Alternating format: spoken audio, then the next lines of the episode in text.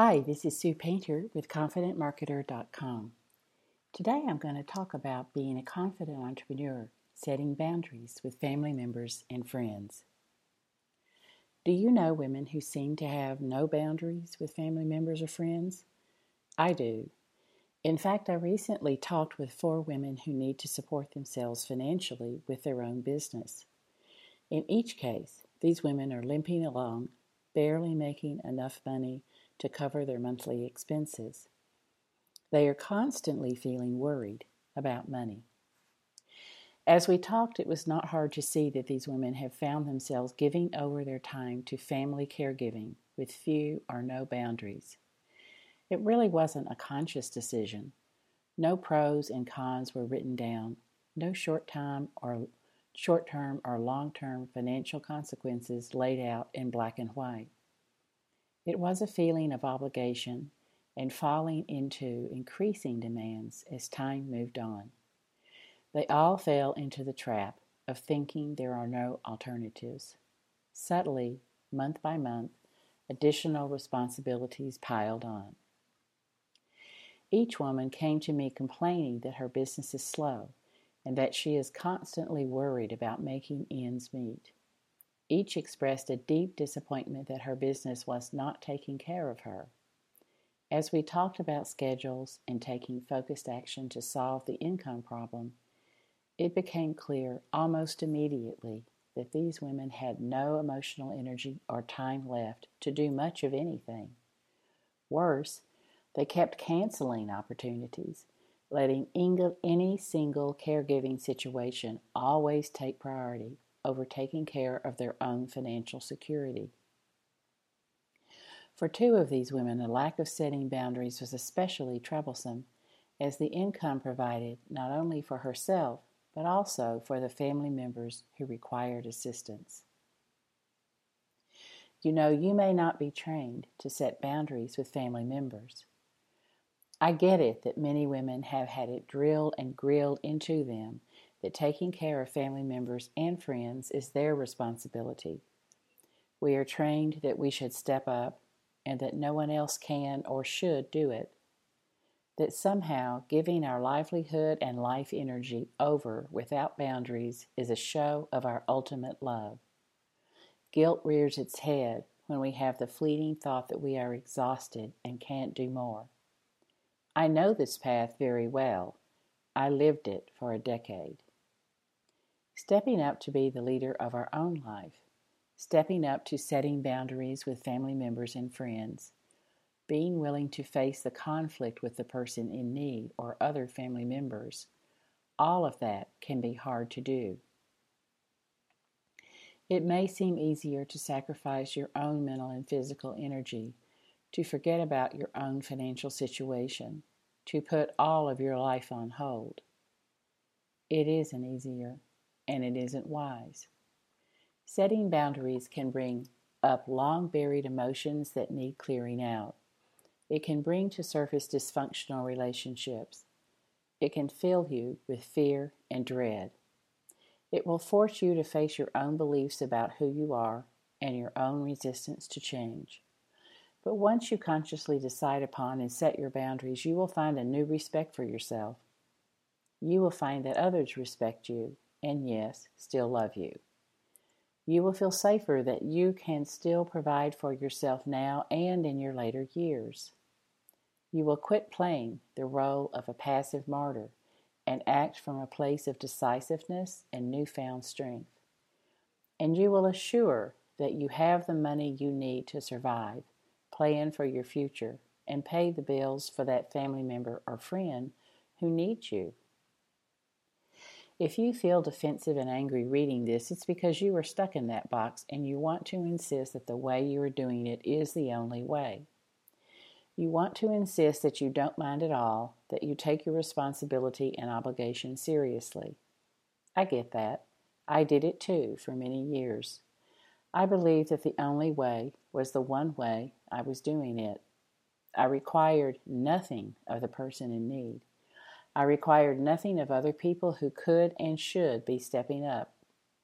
And I got mad when someone else suggested that I needed to set boundaries around what I could do, both time wise and financially. Just like you, when I was pushed to consider the ramifications of what I was doing, I reacted defensively with phrases like, What am I supposed to do? There is no one else who will do it. I could never forgive myself. If you are a caregiver or a parent, you know those phrases. Consider if you died in the next hour, every single one of the family members or friends you are giving your life to will survive in some fashion. None of us are indispensable, although we may think we are. Part of the dark side of a lack of boundaries with family members or friends is that within you it's a control issue. That's the dark side of I have to do this, no one else possibly could. Refusing to set boundaries about when we can and will be available means giving up our own life.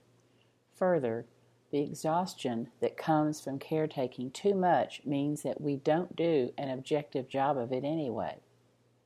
It means we refuse to delegate, refuse to accept help, and often feel victimized and bitter with others.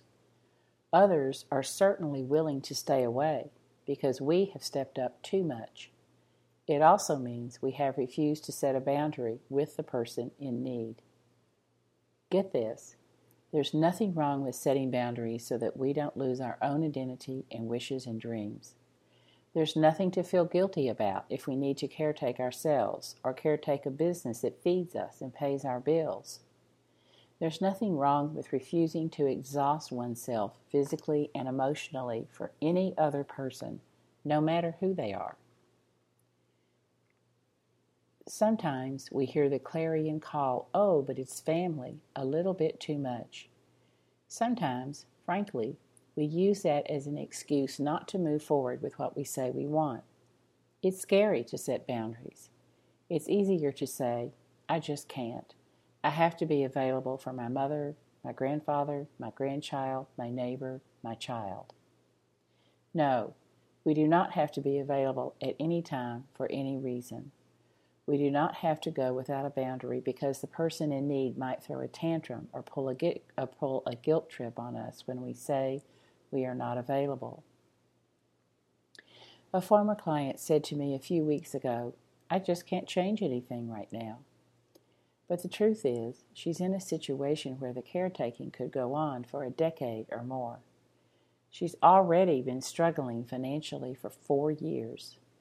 It's not realistic to think that her finances or her energy will last for that long. There are options. Maybe we don't have the gut to push for other options, but that is our own fear, not the requirements of the person in need.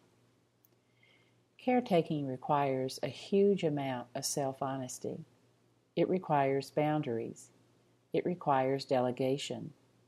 It requires letting go of being the good girl or the good child stepping up to caretaking our own needs as much as the needs of someone else, no matter what is going on around us, requires rekeying our relationship to ourselves and to the other person. It may require confronting others who are not stepping up. Here are some tips for setting boundaries. Get an objective view of the situation from someone totally outside the situation that person will see things you don't see. Listen without yes butting that person. Expect that your relationship with the person in need and other family members will change. Eventually, it will be for the better. In the short term, everyone might be testy, but hold your ground. Block your time. Figure out the minimum amount of time you need to actually work or run your business and block that out. Keep it as sacred and as every bit as important as the caretaking you do. Use humor, it helps to break tension. Practice your things will change talk, especially if the person in need is demanding, mean spirited, spoiled, or used to having things her or his own way. You can say something like, Things have changed for both of us in ways that neither of us like. We are going to both have to accept that we won't get what we want all the time, and that things will not be the same. We are both going to have to accept that things are less than ideal.